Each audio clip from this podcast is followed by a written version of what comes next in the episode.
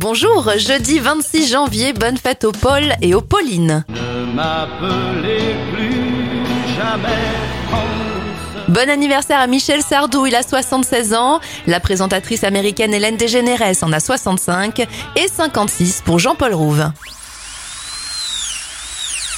Les événements débutent avec un bruit qui fait grincer des dents, c'est le cas de le dire. La fraise dentaire est inventée en 1875. Aujourd'hui,